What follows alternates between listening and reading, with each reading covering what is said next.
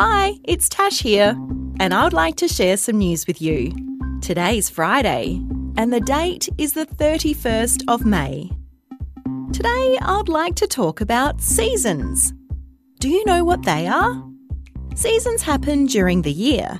For most parts of Australia, there are four seasons summer, autumn, winter, and spring. In the top part of Australia, though, there are just two seasons there's the wet season and the dry season.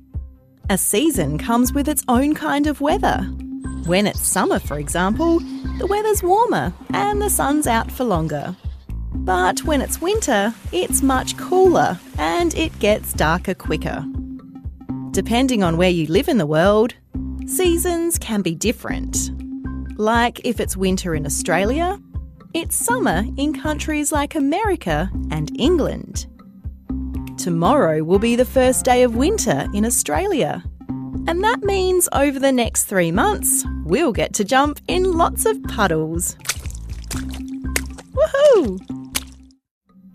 And that's the end of news time for today on ABC Kids Listen. Let's catch up again soon.